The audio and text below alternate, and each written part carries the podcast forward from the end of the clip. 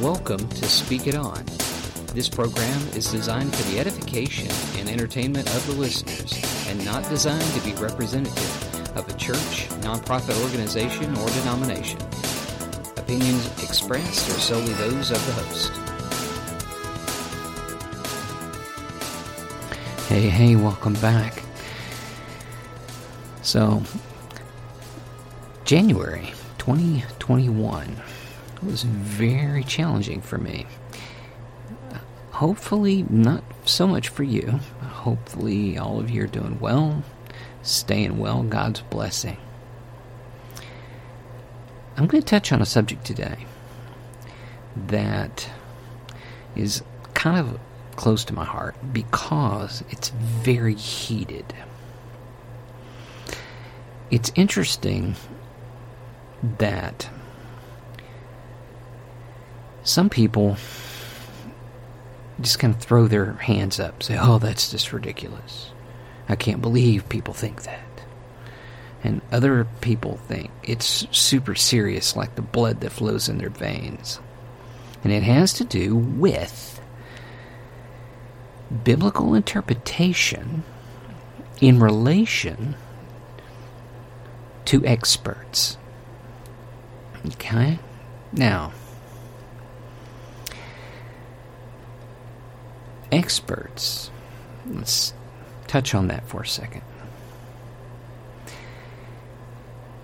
The complication with the Bible concerning specialists and experts and what have you is that pretty much most people who have an opinion on the Bible feel like they're an expert. And in interesting as it sounds, it may just not be the case. Myself included, okay? Done a lot of Bible study, right? I'm not sure I would be so bold as to call myself an expert. Got a lot of studying behind me, years and years, from all different directions. Have the seminary degree, have another university degree. So, the thing is, uh, my specialization is kind of in argumentation, all right, in an, in analyzing people's arguments. And I got to tell you, I've heard some pretty pretty wild doozies from some people who are experts. Now here's here's the kicker. Experts can come in all varieties, but in church life, it's usually people with higher degrees and people who don't. Now, people with higher degrees, what does that mean, LA? I don't, I don't understand. Okay, that's anybody with a master's degree or a doctorate. All right. And it could be an MDiv, which, by the way, is 96 hours. Why? I'm, I'm not getting into that. Um, if it's a standard master's degree, 36 hours. And then you have PhDs. Now, PhDs are very, very, very smart people. Okay? Not all pastors have PhDs. Most most of them have what they call Doctor of Ministry degrees, okay, which don't normally require the big thick 250 page document that you got to generate to get that degree. And that's what makes phds different than other people is they've really got to generate supposed to be new addition information to the body of knowledge. Now what is phd well hey depends on who you ask some people say uh, PhD stands for piled high and deep, and usually they're talking about poo. Uh, can also mean pretty hard degree. It's been my experience in church work. PhDs come in two different varieties. You have PhDs who are academics, true academics. An academic is someone who continues to do research, continues to write books about their field, and continues to generate articles for scholarly magazines. And they do that on a regular basis. Okay, and they never stop. That's an academic. Then you have what I call collectors. Those are the people that basically are uh, PhDs that, that, that, that say, Man, I've just always wanted a PhD. That was just a life goal of mine on my bucket list. So they get the PhD, and then pretty much after that, it's like, oh yeah, boy, sure I'm glad I got this. And then they drop off and they stop doing all the all the research and keeping up with stuff. They may keep reading and jazz, but they're they're not generating a whole lot of stuff, basically. And so, at one time, they were sharp as ever loving tack. They may not still be there. Maybe they are. Maybe they're not. But the collectors tend to slide off into and and then they like people to you know recognize the fact that they have a PhD and it's a hard degree and it's an earned situation I get it but they're not true academics anymore because they quit learning now if they keep learning hey they're an academic but anyway probably going to take a lot of heat for that but that's generally how people look at it. Now, why am I saying that? Why am I saying that? Because in biblical studies, there are people that love to go off the reservation, so to speak. They go on tangents. And what is a tangent?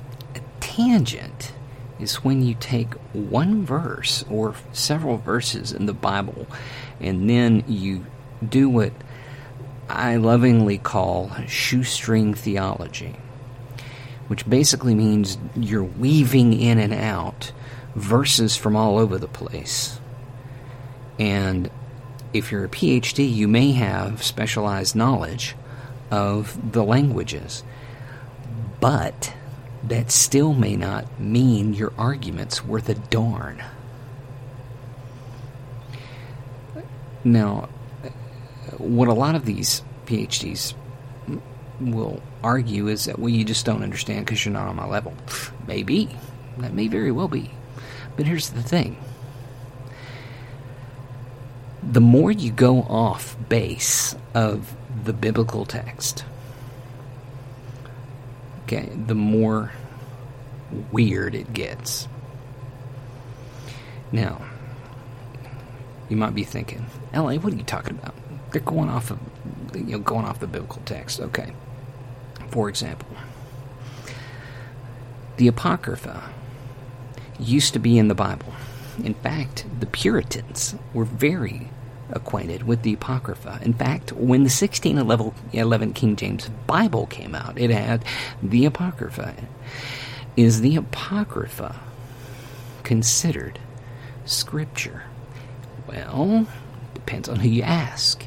If you ask a Catholic, then the answer is probably yes. If you ask a Protestant, the answer is probably no.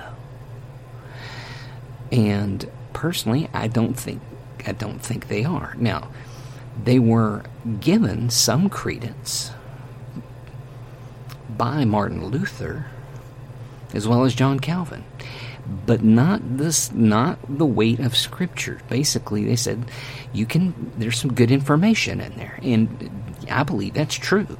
There is great very good historical and even referential information in there but it's not scripture. So when you take an argument and, you, and, you, and, you, are in the Old Testament, and then you jump off in the book of Enoch, you have gone off base. you are now somewhere else. And because, you know, because that's pretty much what the Gnostics did. I, I mean, you can jump off into the. I mean, because if you can do that, you can make an argument to, to jump off into other stuff. I mean, all kinds of wild jazz. The Gospel of Thomas and, and the Gnostic texts and all this other, and, and the, the Kabbalah, and you can just go bananas with that. And here's the problem it's not Scripture. Now, there are many, many levels of people who are true academics. And the complication is sometimes, and I'm prone to this, we get too big for our britches, so to speak. We get, people keep saying, oh, you're so smart, and we start believing it. And that's the problem. Because the minute you start believing, oh, wow, I'm really smart, that's when Satan's got you and all of a sudden you're going off you're going off base. There are verses in the Bible that we really wish we knew the answer to. I mean, there there are questions. For example, one of the biggest, you know, that keeps coming up that makes most ministers just want to pull their hair out. People ask, "Well, where did Cain's wife come from?" Don't know. You know why we don't know? Because the scripture doesn't say so. And I don't care how many references you got in the Apocrypha. And I don't care if there is a, a ancient document that says it's signed by Cain himself. It's not scripture. And if it's not in what we consider the canon of scripture, in other words, the Old and New Testament we've got, then it's you're going off base. Now here's the thing. Now why why does that sound so bad? Well, here's here's the the basic question.